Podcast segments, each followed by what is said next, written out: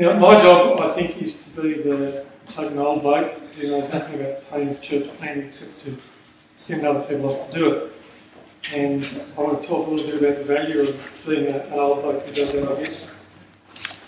Uh, it's all about a mother church vision. So if you're part of a mother church, uh, I'm going to be talking to you about the mother church's role, and Tim's going to come in and talk about it from the other end.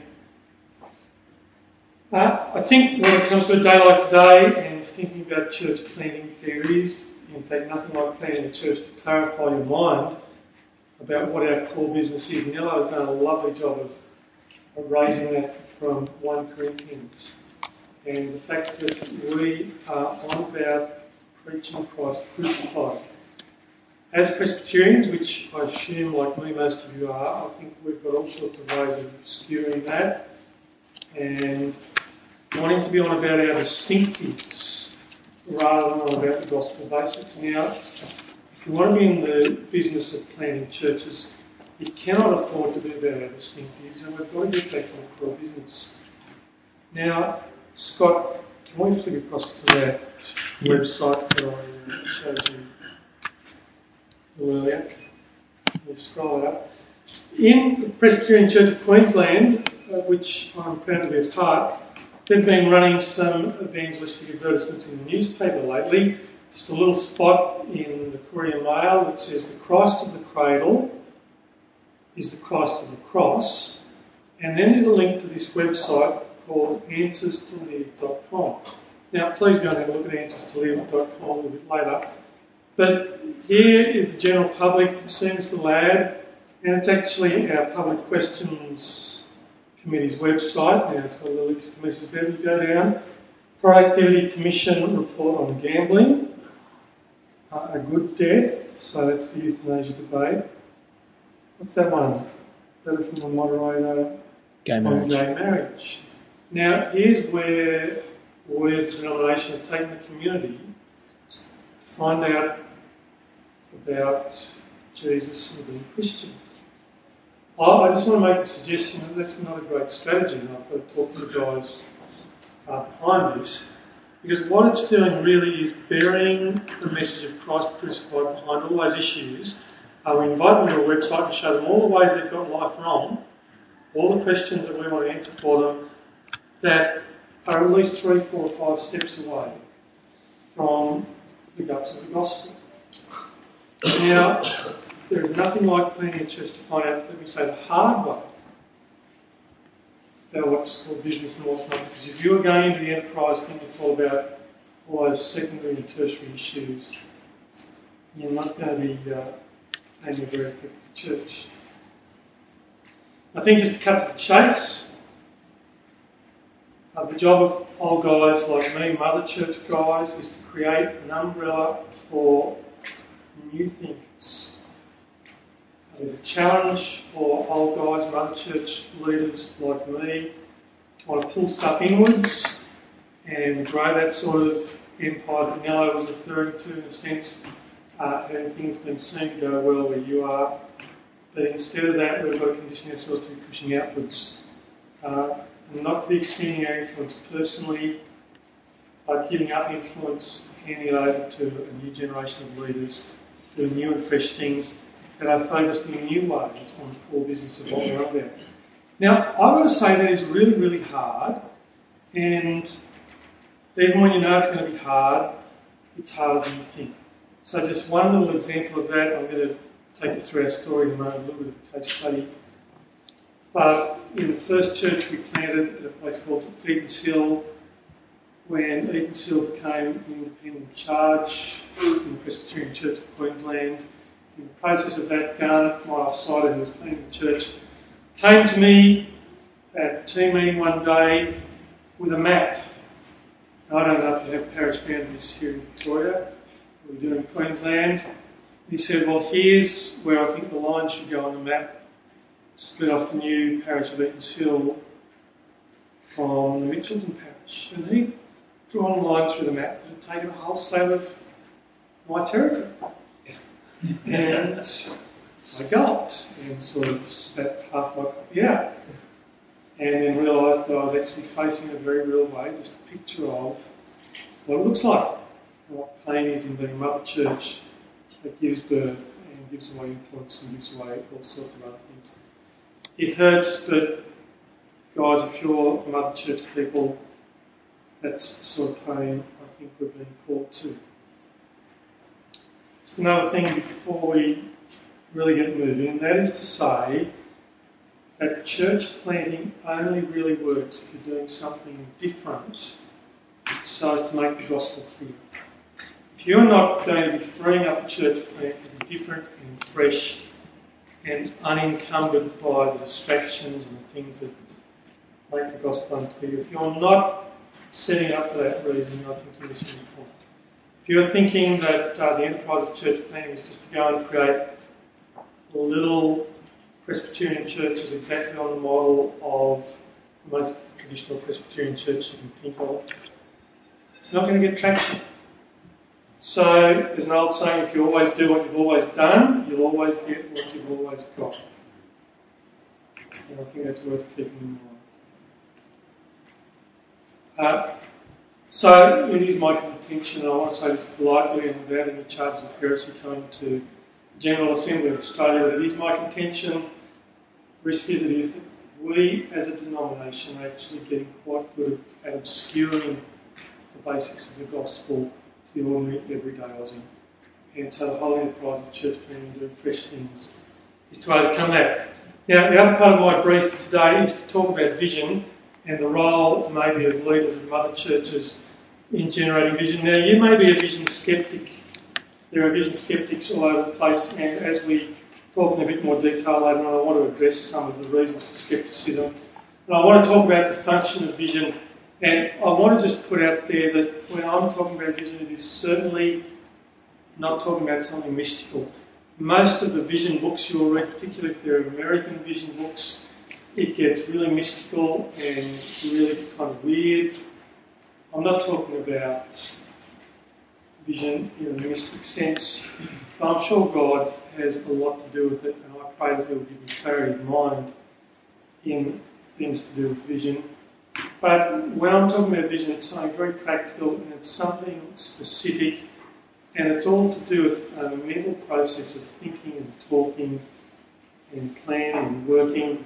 But as I've said on the screen there, it's really, uh, I think, a process where it's really worth working really, really hard to agree on a clear set of words that capture your vision in the sense of what you're hoping and praying about.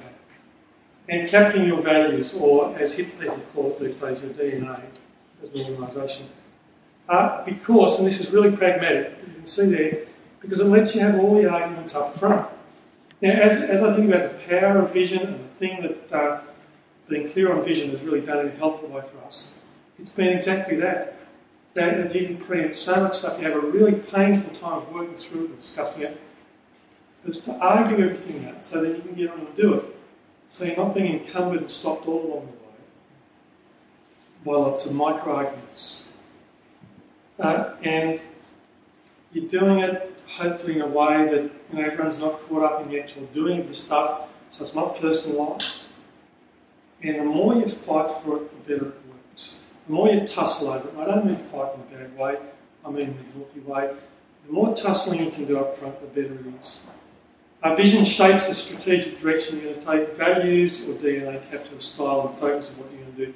And, and I think, I'm going to talk in the second se- session uh, today about developing and, and trying to capture and state your D N A uh, and describing the style and focus of what you're going to do. So both of you explain what you're trying to do and give a mental picture of what you're aiming for. And so here it is, as I move into the case study, you'll see these words a few times.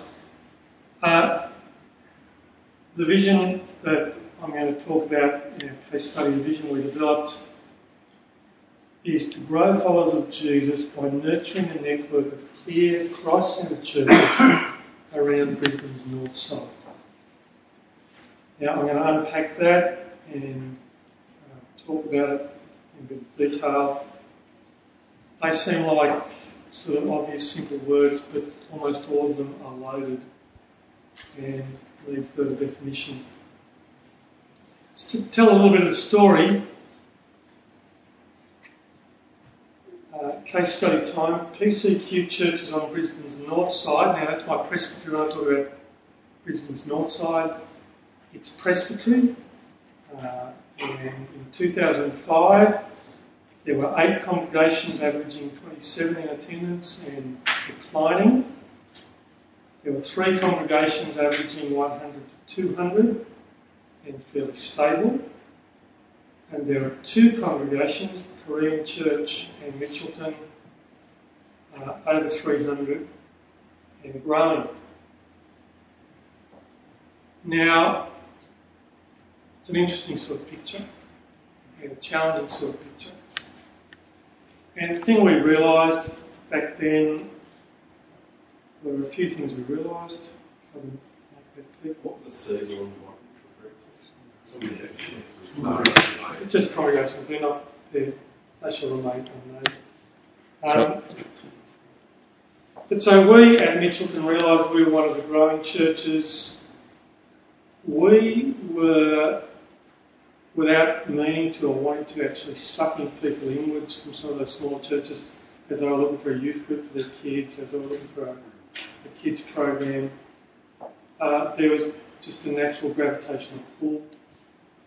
Uh, we were viewed with suspicion largely by denomination and those smaller churches in the presbytery, and if not suspicion, at least with some sort of dismay, because they were seeing a small number of people being gravitationally sucked to us.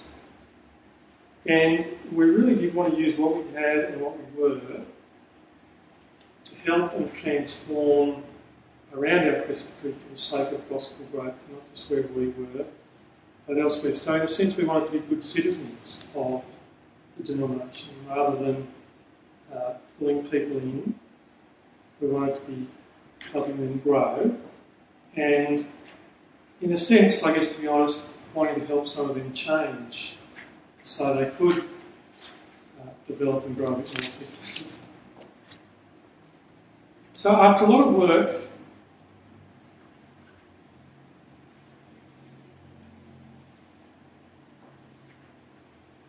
vision statement I showed before is the thing we came up with. I'm going to unpack a little bit later for you. There were three phases in our vision. Uh, they're in the notes. This is phase two of our vision, because our first phase was to, in a sense, re-energise and shape up our church, so it was a growing church.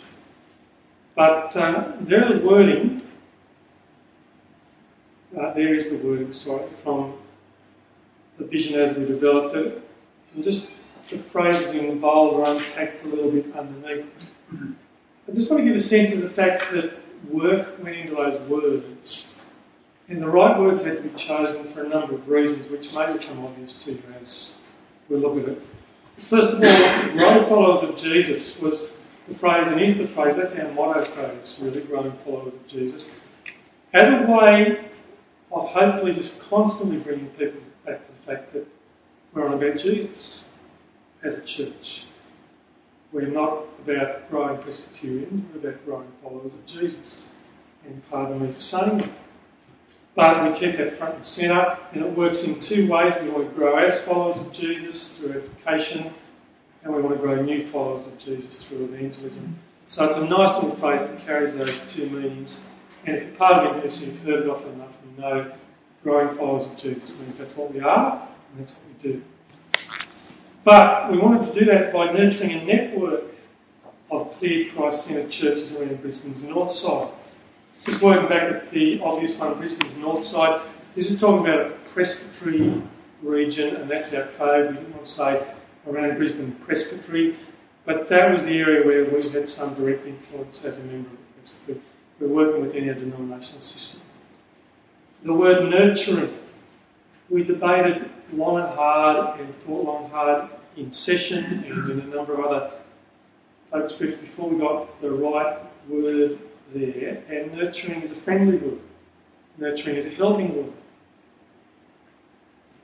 We thought that was the very best word we could come up with. So other churches may be happy to be nurtured.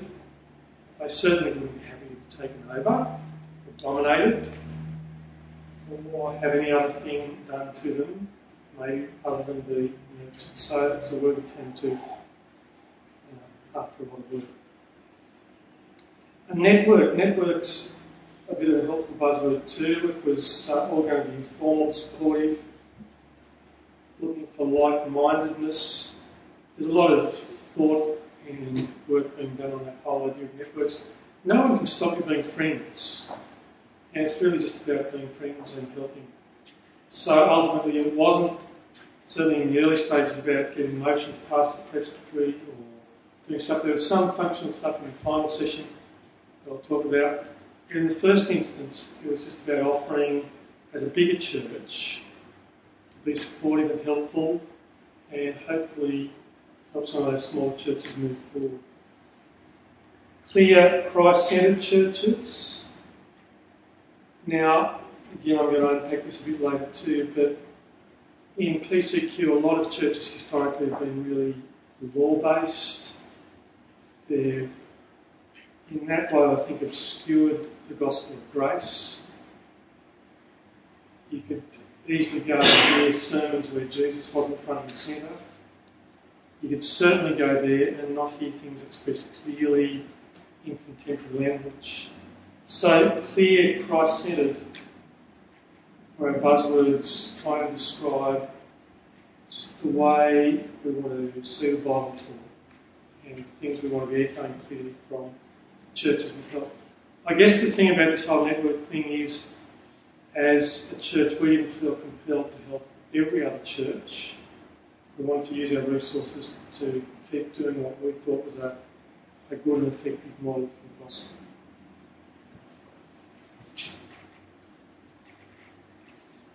So that was the vision, and we felt that kind of vision was clear, concise, containable, used suitably gentle language. So how do you get there? Uh, we weren't sure, but the important thing is, I guess, we had some ideas for step one. And as I unpack the sort of steps that have played out in our little case study, we really had no idea of anything other than step one at the start. Here is a very complicated, hard-to-follow map, and there's a simplified version. Uh, but if you just look there, that's just from Google Maps.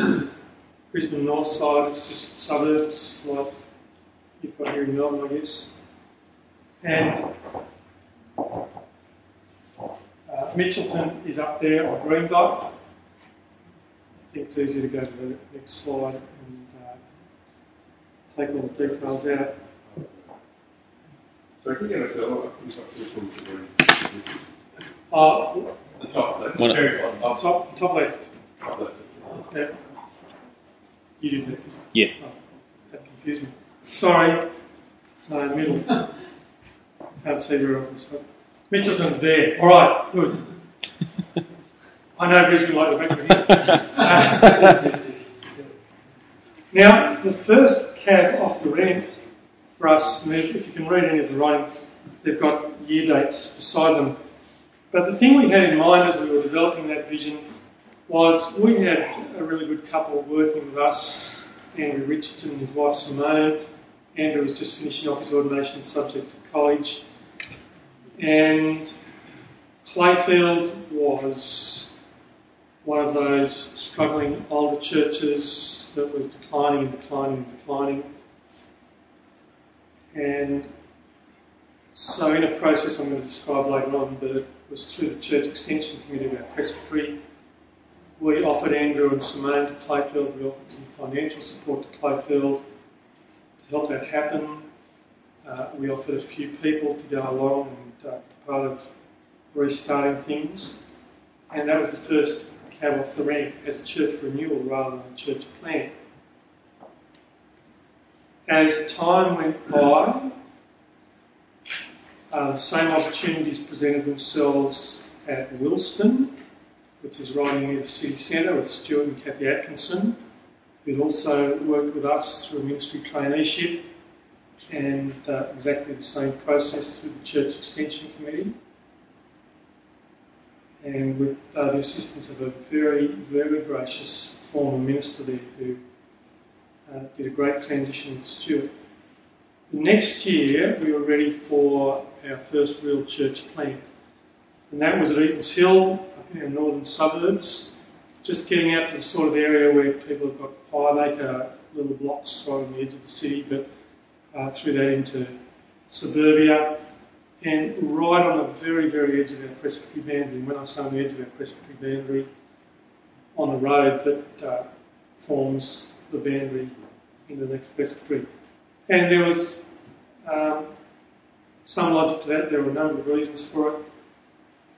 Partly we had to find the right venue at school, and that's where it is, but also we wanted to be as far away from Mitchelton as we could be geographically, and it was also an area where we had a whole cluster of people driving into church.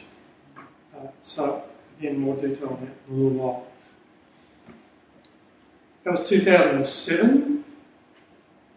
two thousand nine, the village church at Kelvin Grove Urban Village, which is in the uni lecture theatre right on the very edge of the city, and that was planned by splitting our evening congregation in half and sending them off. And to some of the benefits of networking and friendship networks, it's really right in the heart of Wilston Parish, and Stuart Atkinson, who's now the uh, minister there and part of that network, is quite happy to have us do something there. Do you guys have parish meetings? Some some do still. Right, yes. Not all. Yes. Okay. But really it sidestepped any dramas and issues that we could have had uh, by virtue of the fact that we're a network of colleagues and friends.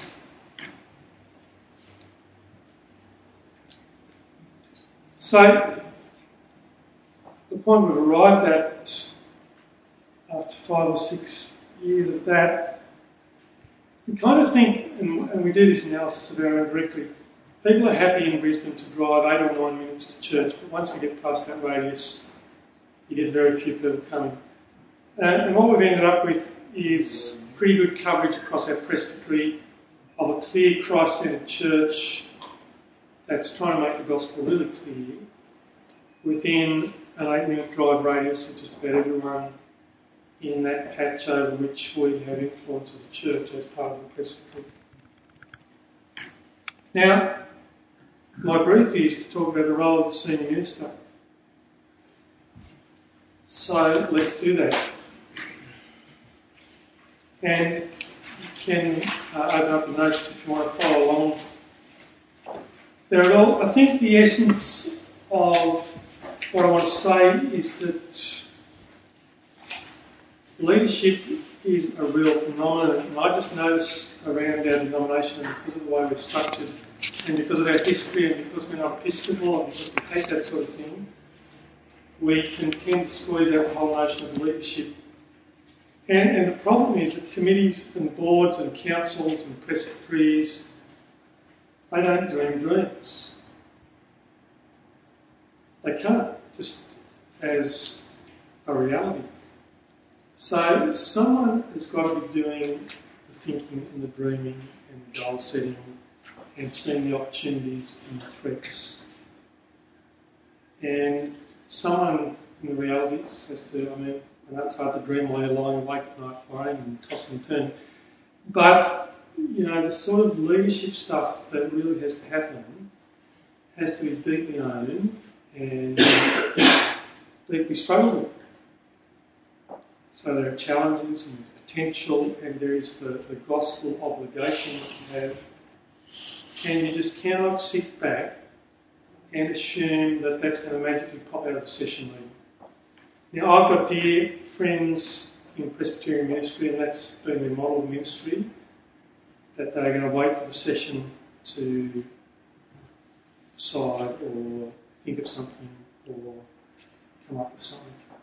And just the way collective groups work, it's a very, very rare thing. If it does happen, it will be somebody in the session taken over that leadership role that's been advocated. So I want to give a push to senior ministers here and say it is your role to do the dreaming and thinking and the foreshadowing. It needs to be you. If you're in a team of one, you are by definition the senior minister, and it needs to happen. It's fascinating, the leadership effect. We've just seen it in action in Queensland in a way that I've never really seen so clearly before. I don't know if you uh, ever get to see any Queensland politics on T V, and you probably not, I suspect. But our Premier, Anna Bligh, is superwoman, and particularly during the floods of the summer, she was amazingly impressive. The Lord Mayor of Brisbane, Campbell Newman, is a Liberal Party guy, and there's Labor. And Campbell Newman also did really well as the Lord Mayor during the floods and gave really clear leadership. But what's happened really curiously in our state politics is Campbell Newman has just resigned as Mayor of Brisbane to run for Parliament. He's already been appointed opposition leader before he's been elected. And it's just fascinating. The last guy they had, Paul Black, he was just inarticulate and muddled and didn't give any sense of clarity. And Campbell Newman has stepped in and suddenly just has an energy about the opposition. We were just a state with no opposition up to then. And just because they've got a guy who's, in a sense, proven a gifted leader, there's a, an energy, there's a focus, even if he's not elected. It's going to be really odd, the election, when Haggis is out on his seat, and it's going to be a tangled mess. But, but they've got Uh, young guys out with placards at intersections as if it's an election campaign, you know, saying Campbell Newman, and it's, it's campaign mode, everyone's energised. And it's simply because here's a guy who's got some skills in giving a clear, articulate vision for leadership. So things a leader will do, I think, that the senior minister needs to be practised and involved in. Seeing things, dreaming, visualising, describing, persuading, enthusing, encouraging, which is literally meaning give courage to people to actually do something. Uh, and that's hard because it is scary. You've got to be giving up your little bits of courage to other people. Energising. On the downside, you will be fearing and lying awake at night. And you will ultimately be making things happen. Most importantly, though, I think in this area, a leader will be a clear connecting cross and Bible teacher, because all of this is going to be driven by teaching the Bible in a way that leads people to faith in the Lord Jesus. So that's what we want to be modelling and doing, and that's what planting and growing church is going to be about. That is a really scary list, and particularly if you're one of these guys who's been waiting for your session to do all of that. But if you're not going to put all those ingredients in there, I think the church will miss something in what we do. I think it's an interesting thing that, and he wouldn't mind me saying it, but Garnet Swan, who was our first raw plant at Eaton's Hill, uh, very literally, when Garnet took on the leadership of that church and that project for the first time, uh, he couldn't sleep. And he lay awake at night, night after night, for, for weeks after he got started. And unsympathetic as I was, I sort of just smiled and said, "You feel me?" And he sleeps now, it's going well. But there is something. Paul says in Philippians, it's funny after he says, pray, don't be anxious. In the very next chapter he talks about the burden of anxiety he has for all the churches. So he had them on his mind and heart. I'm sure prayed for them. So leadership exists. Use it or someone else will. Senior minister's role, I think a leader will challenge and reshape the culture of the church, reworking the D N A one block right. In the next session again, I want to just unpack this whole idea of looking at D N A and some of the things might need unblocking But I think in most churches there will be a need to be more outward-looking, to be more concerned for the lost, to be more flexible, to be more open to change and open to newcomers, and to be more culturally aware and contemporary and also gracious in the way we engage. They're all things that I'll spell out next session. So, senior minister in the midst of all that, how much time have we got, Scott? It's been another five. Another five, we'll get there. There will be a need from early on to be setting an expectation of sacrifice, to be painting a picture of the wider situation for your church family and uh, showing them the world. To be creating a carefully worded vision statement that describes goals and then be ready to live that in costly ways. That's the other reason you get vision cynics, I think, because in the workplace, you know, they'll say, oh, we've got a vision statement that doesn't make any difference to me. You've got to have those first steps in mind, and there's got to be a price to pay and a cost to it really soon. People see it starting to play out in action. I think in our contexts, there will be an appeal to both gospel and pragmatic benefits of moving into planting and renewing mode. Uh, for example, if you've got people who are passionate about the future of the denomination, the reality is there is a real threat to the future of our denomination. If you look back at that graph of Brisbane's north side, most of the churches had twenty-five people. Most of those people are seventy or eighty years old. What's the future of a denomination like that? Now, I'm actually a Presbyterian by birth, and uh, Presbyterian by passion, and I would hate to see our denomination disappear. And so I, I have a very genuine passion about that, along with passion to see more and more people converted and brought into the kingdom. So I, I certainly see both ends of that, but it's really useful if you've got people who aren't passionate about seeing people saved. They might be um, keen at least to preserve the denomination. More senior minister role. Training young gospel workers has just been fundamental to what we've been doing. And there's another spin we can put on this whole thing of just saying we've just looked for opportunities to employ guys that we've trained for ministry. I've been really keen to refocus people's minds on the local mission field. We were, oddly in a way, when I first got to Mitchelton, a church that was really keen on world mission and supporting people all over the place, while right around us there's just a growing business. That's Britain as well. So this is a really oddly, just some really pragmatic things as I wrap it up. You've got to be looking ahead a couple of years all the time. So if you're looking to plant a church with a group from your mother church, you'll need to employ the church planner in some other role in your church to, with two years lead time, I reckon, to take that group away and plant efficiently. So work the, the lead time. And again, just offer real help and assistance to renewal churches, creating formal cross-congregational connections, and build network costs into your budget. That's a very random list of things I can think of that a senior minister's got to be doing all this. Um, back to the notes, developing the vision. And I'm going to have to stop in a moment. But again, I've just made a point in the notes there that it's not magical or mystical, but it is essential. And it does kind of work like magic when you've got the right set of words to describe what you're setting out to do. It's like it just pre-programs you to take opportunities as they come along.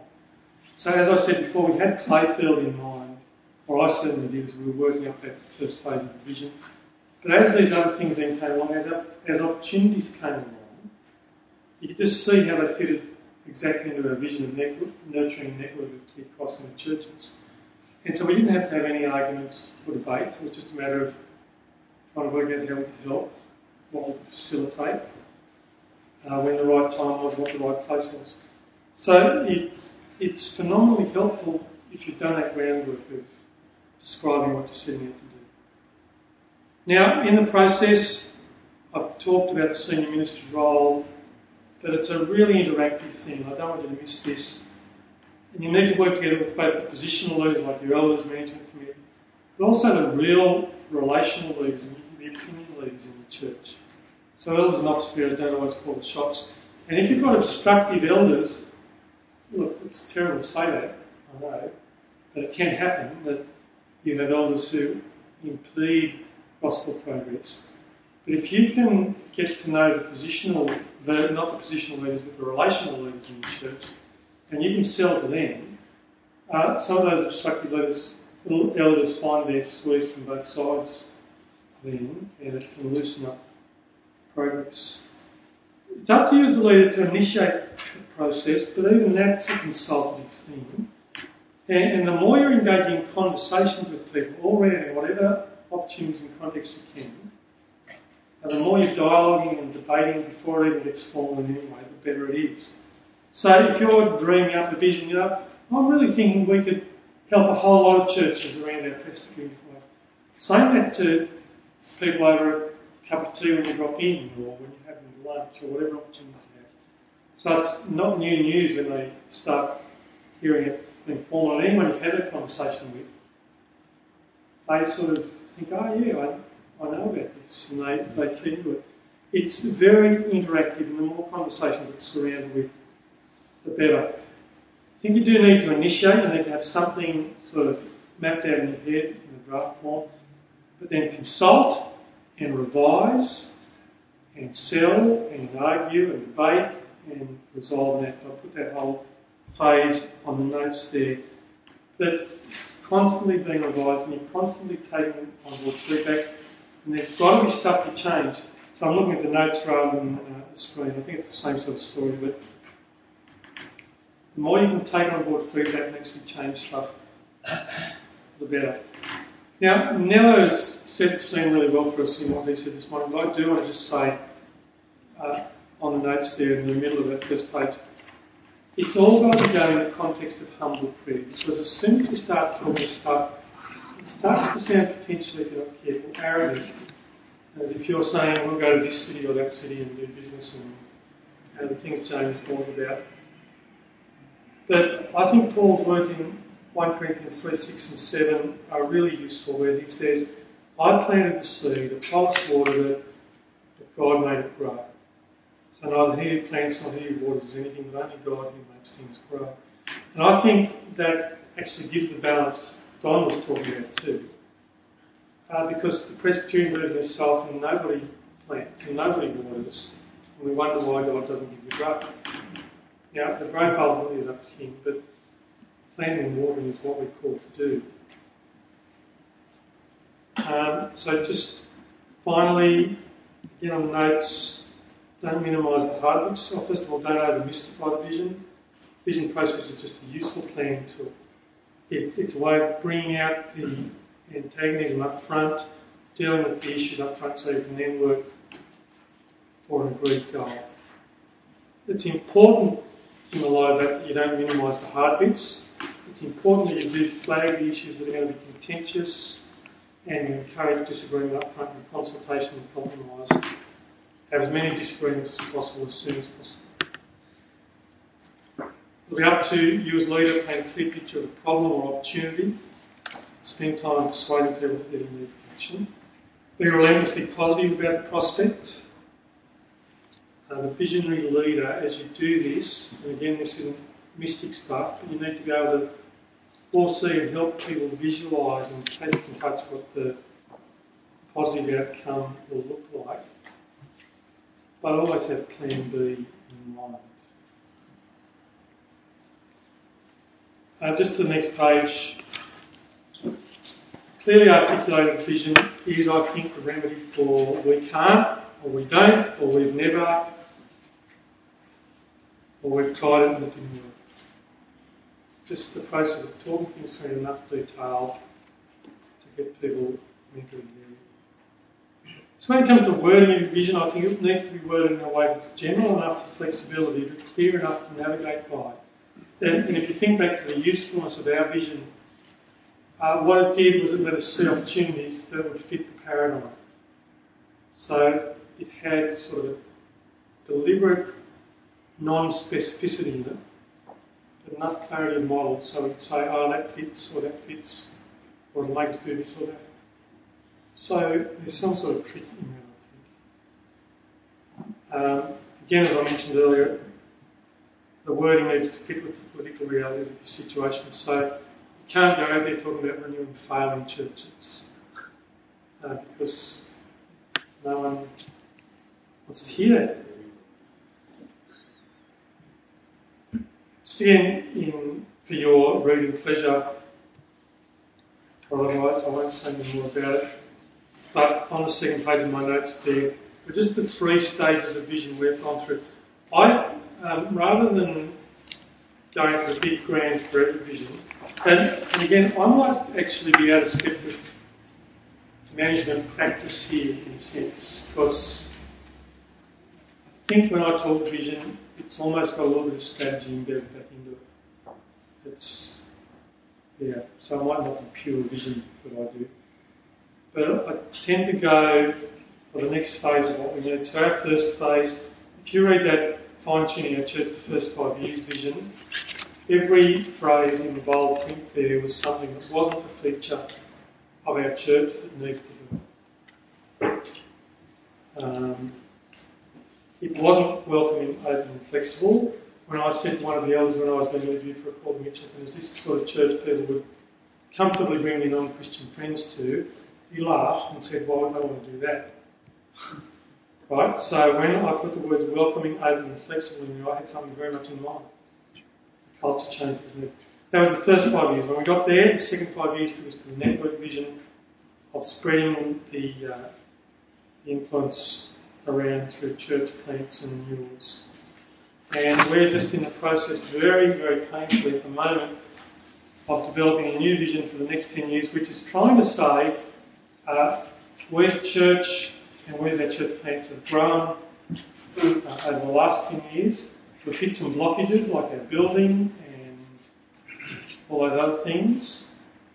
We want to convey somehow that we don't want the growth to stop in the next decade, and that's our wording that um, hopefully we'll do that.